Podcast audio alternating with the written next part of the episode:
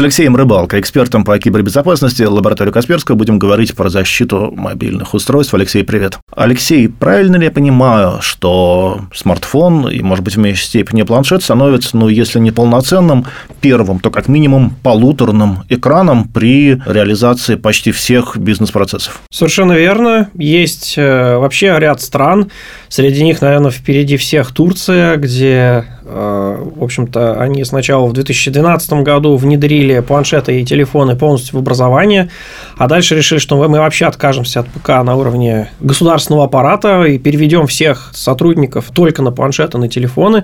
То есть вот такие яркие примеры, э, значит, когда, в принципе, страна использует телефоны и планшеты как первый экран, никакой не полуторный, а это основное средство работы, в принципе, для целой страны, для госаппарата. Это вот такие яркие примеры. Ну и помимо конечно, так называемого электронного государства, в принципе, во многих компаниях планшеты, телефон – это основное средство Среди них это, ну, например, такие профессии, как консультанты, VIP-консультанты в банковской сфере. Если зайти там в любое отделение, скажем, того же Сбербанка, можно у банкоматов встретить консультанта с планшетом, для которого это основной рабочий инструмент, который, в общем-то, он использует постоянно и ничем другим не пользуется.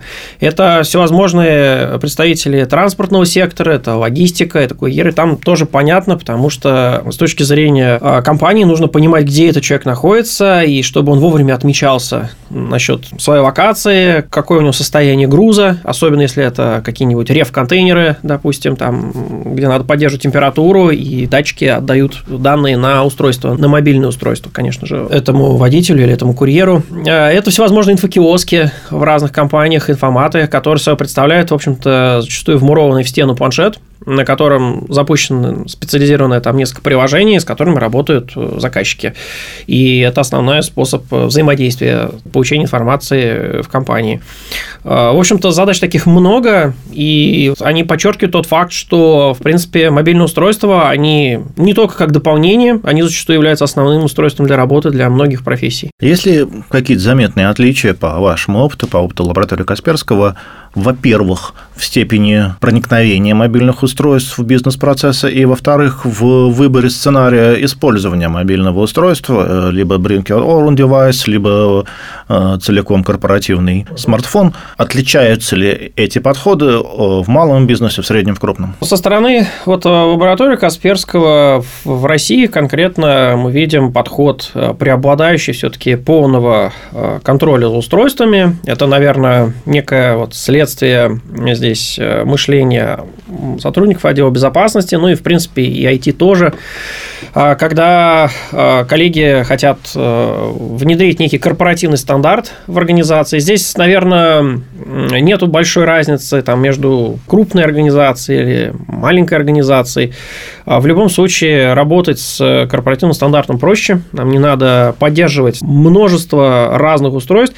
Здесь какая проблема? С BYOD концепцией, в принципе, принципе, с одной стороны, компании экономят э, средства на том, чтобы не выдавать устройства вот эти вот, но с другой стороны, сразу же возникает вопрос, а с какого устройства пользователи приходят? Может быть, какая-то операционная система, какой-то версия, она может быть не обновленной. Значит, пользователь может пытаться на ней получить административные права и так далее. В какой среде мы запускаем бизнес, наше приложение, и насколько контроль за таким устройством будет работать. То есть, есть множество устройств, которые, особенно из э, дешевого, скажем так, молодежного сегмента, которые у пользователей ну, активно используются дома, но на которых э, бизнес-контейнер не построишь, в принципе. Ну, телефон просто не позволяет это сделать, там обрезанный функционал по управлению этим устройством.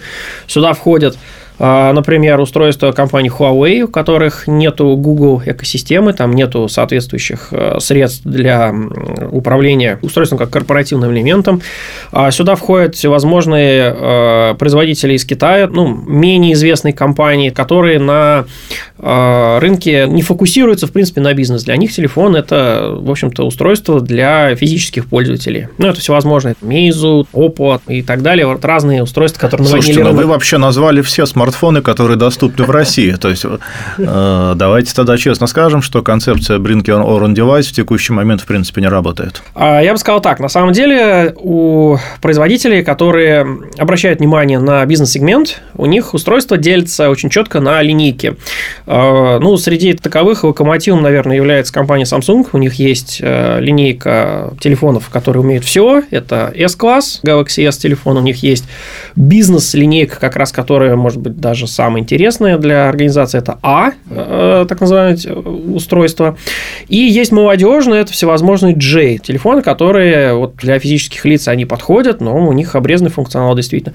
То же самое у широко использующихся устройств Xiaomi. У них есть линейка Mi, у которых есть функционал так называемого двойного запуска, контроля, а есть Redmi устройства, которые э, в ценовом диапазоне они дешевле, и функционал у них, естественно, обрезанный.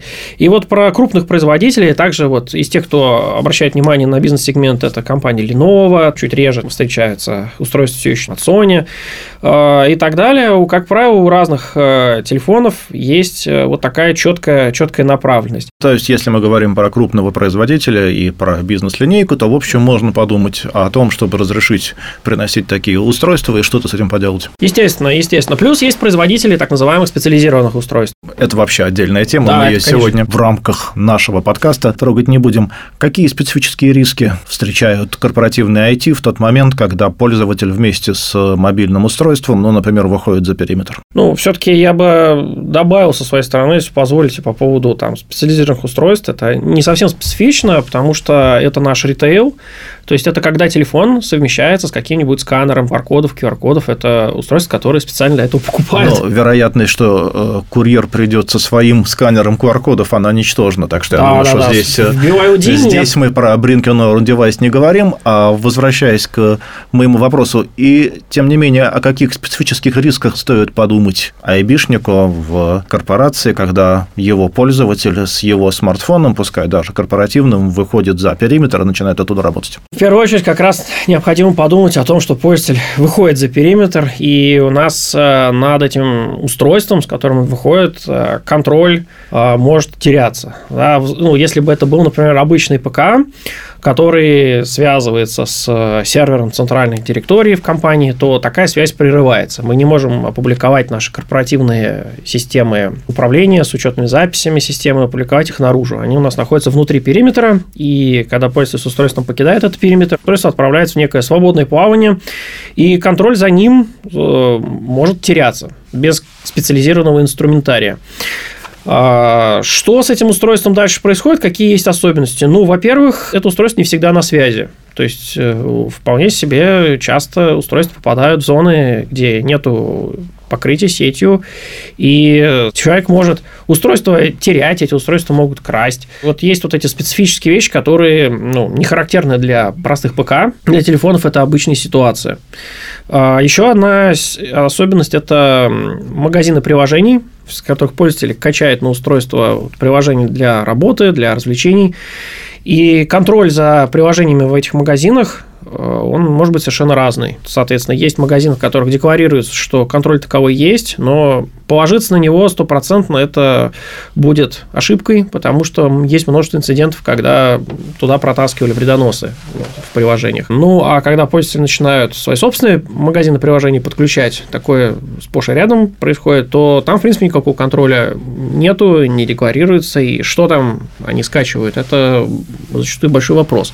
Для специалистов по информационной безопасности у нас получается, что наше клиентское приложение, с которого пользователь заходит в, э, внутрь нашей сети, внутрь периметра, извне, соседствует вот с этими приложениями, которые пользователь скачал, которые могут пытаться получить полный доступ к системе и что-то там сделать. И, конечно, это большие риски, а также пользователь заходит из какой-то неконтролируемой среды. То есть он заходит, допустим, через Wi-Fi в каком-то кафе, в каком-то там, не знаю, в каком-то месте, и параллельно с ним в этой сети могут быть э, заинтересованные злоумышленники, которые хотят перехватить его данные, его доступ к внутреннему сегменту какой-то компании и воспользоваться им.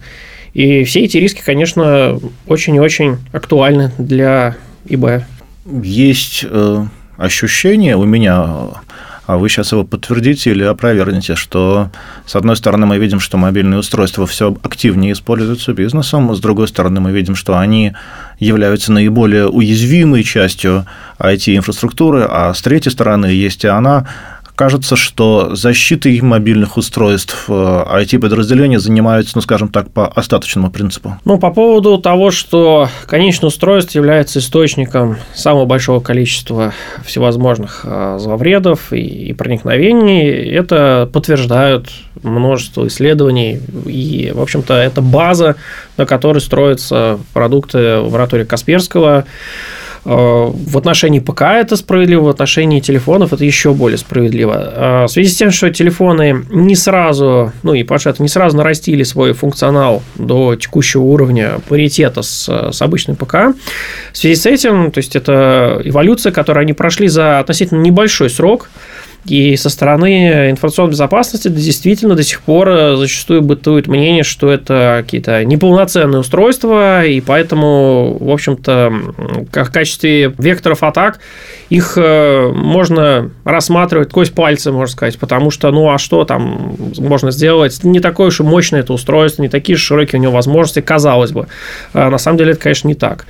И да, в этом плане вот с таким подходом ну, мы стараемся работать и объяснять э, коллегам из э, заказчиков, что на самом деле, в общем-то, все не так, гораздо хуже. То есть такие устройства, они не только не являются полноценной заменой для ПК, они еще и представляют все возможности и, и даже шире, чем обычные настольные операционные системы для захода в организацию, для сканирования, для внедрения каких-то зловредов, закладок в сети организации, для шпионажа и так далее. И последние инциденты, которые вот регулярно публикуются в новостях, в том числе от лаборатории Касперского, только подтверждают эти факты. Какие решения предлагает лаборатория? Как вы защищаете мобильные устройства ваших клиентов? Э, от каких рисков, с помощью каких технологий? Традиционно в лаборатории Касперского Касперского для защиты конечных точек есть э, решение, которое называется Касперский Endpoint Security for Business которое в первую очередь нацелено на настольные системы, но включают в себя модуль защиты и мобильных устройств. А это решение очень давно уже существует, года так с 2012, и которые позиционируются для защиты всех возможных конечных точек, с которых потенциально может произойти проникновение.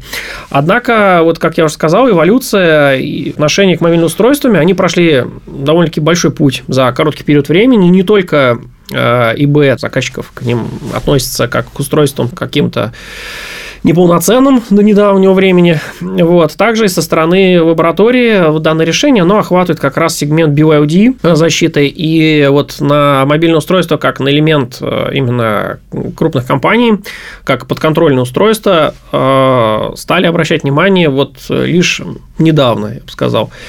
И поэтому, а, чтобы ответить на новые угрозы, на новые риски, особенно последние пару лет, которые возникают, в лаборатории разработали совершенно новый продукт, который называется Касперский э, Security и Mobile Management, КСММ кратко, а, который специально вот призван для решения всевозможных задач, которые стоят перед бизнесом для защиты вот именно мобильных устройств, как э, полноценных а устройства, зачастую единственных устройств, э, с которых пользователи компании работают. Почему вот э, это стало так недавно очень актуальным? Потому что, э, конечно, на Западе быстрее пришли к пониманию, что устройство надо защищать очень плотно корпоративно, и поэтому западные приложения до недавних пор были приоритетными при использовании многими заказчиками. Но поскольку западные партнеры покинули рынок российский, все это перешло на нас, на лабораторию Касперского. Есть ли какие-то примеры уже того, как решения лаборатории Касперского пришли на смену или приходят на смену западным системам по защите мобильных устройств? Ну вот среди э, примеров хочется, конечно, сказать, что такое сложное, с чем заказчики приходят. И вот один из таких э, показателей зрелости э, компании в понимании вот процессов, связанных с мобильными устройствами, это как раз участие этих устройств в порталах доступа ко всем ресурсам компании. И вот, скажем, у нас пришла одна из крупных очень финансовых организаций и сказали, что вот у нас есть единый портал, куда бизнес заходит для получения всего. То есть это полностью их рабочее пространство, там и порталы корпоративные, VDI, там все, все, что только можно. А, и, соответственно, это все управляется сейчас с помощью западных технологий, и мы хотим перевести их на отечественные программ обеспечения, но мы не понимаем, как это сделать. Почему? Потому что, ну, в общем-то, западное решение, как правило, там большой штат специалистов, они закрывают сразу все, и сам портал, и, и мобильное управление, и VDI и так далее. И, соответственно, на отечественном рынке это пока не так. Мы хотим вот подобрать набор решений, которые между собой будут тесно взаимодействовать для того, чтобы нашу задачу закрыть. И для нас, конечно, это вызов. Мы его приняли и активно с заказчиком с этим работаем для того, чтобы реализовать все их бизнес-сценарии, для того, чтобы обеспечить возможность заменить э, западные решения э, с помощью инструментария КСММ от лаборатории Касперского для того, чтобы вот решить эти задачи. Раз уж мы заговорили говорили про импортозамещение, а, когда обсуждаешь с коллегами из бизнеса переход с э, западного софта, с глобального софта, скажем так, на отечественный, э, часто ваши заказчики, не ваши именно, а в целом IT, отечественной IT-индустрии сетуют на то, что уровень отечественных решений не соответствует тому, к чему они привыкли, насколько тот продукт по защите мобильных устройств, который предлагает лаборатория Касперского, соответствует глобальному уровню и продается ли он, возможно, на международных рынках в качестве доказательства этого соответствия. Лаборатория Касперского сделали в свое время очень, э, мне кажется, правильное архитектурное решение. Значит, есть э, вот функционал, есть набор продуктов у лаборатории Касперского, которые продаются на международной арене, давно активно побеждают во всевозможных э, опросах, во всевозможных сравнениях множество-множество агентств. И вот э, система защиты мобильных устройств, она разрабатывалась не с нуля в вакууме, ее э, как надстройку сделали к решению вот общему по защите, к антивирусному пакету, который давно и с успехом продается и признается всеми странами в мире, в принципе, как одно из ведущих решений. Поэтому э, такие вопросы, как э, работа с множеством устройств, балансирование нагрузки от множества устройств, вопросы управления, чтобы это было удобно, чтобы это было привычно, вот эти вопросы закрыли тем фактом, что продукт, в принципе, базируется на хорошо известных э, именитых, давно существующих на рынке э, инструментах, которые продаются во многих странах. В связи с этим э, запрос на защиту мобильных устройств, именно вот эти вот проекты, они органически э, являются продолжением зачастую от э, отделов безопасности многих компаний, не только в России, но и в ряде других стран. Есть запросы в Бразилии, и в Ираке, и в Иране, как в Азии, так и в Америке, и в Латинской Америке. Эти запросы приходят именно вот из разряда «мы пользуемся вашим антивирусным ПО», а, мы узнали о том, что у вас также есть возможность управлять полностью мобильными устройствами, услышали, что это близкая тема, она встраивается в, в те решения, которые мы используем. Помогите нам, пожалуйста, э, сделать такие проекты. Мы хотим расширить контроль и управление на мобильные устройства. Не только ПК контролировать, но и эти решения тоже, эти устройства. Завершая нашу беседу, еще раз, чтобы закрепить э, те идеи, которые мы сегодня старались донести, о чем следует думать бизнесу и руководителям бизнеса, и руководителям IT-направлений бизнеса, с точки зрения безопасности, когда они начинают все активнее внедрять мобильные устройства в свои бизнес-процессы. А, ну, точно так же, как э, некоторое количество лет назад при внедрении ПК как таковых в работе бизнеса, неминуемо мы приходим к тому, что за этими ПК нужен контроль, их учет. С одной стороны, мобильные устройства, они упрощают множество бизнес-процессов. Есть бизнес-процессы, в которых э, мобильные устройства являются главенствующими в силу их компактности, в силу их мобильности. Когда мы начинаем их применять, активно внедрять в бизнес-процессы, особенно в бизнес-критичные бизнес-процессы, то такие устройства, они становятся определяющими для работы этих процессов. И при этом у этих устройств есть э, особенности, которые вот я перечислял ранее, то есть они требуют особого подхода в защите, они требуют понимания, значит, рисков, которые они с собой несут. И для того, чтобы бизнес-процессы не прерывались, не останавливались, нужно этими устройствами управлять, нужно этим заниматься. И, конечно, здесь, так же, как и в других сферах IT, требуется свой профессиональный подход, нужно обращаться к, к партнерам для того, чтобы иметь возможность опереться на экспертизу уже долговременную по работе с такими устройствами. Ну и в лаборатории Касперского есть экспертиза, которая позволяет управлять такими устройствами. Спасибо. Алексей Рыбалко, эксперт по кибербезопасности лаборатории Касперского, Денис Самсонов, радиостанция Бизнес ФМ. Алексей, пока.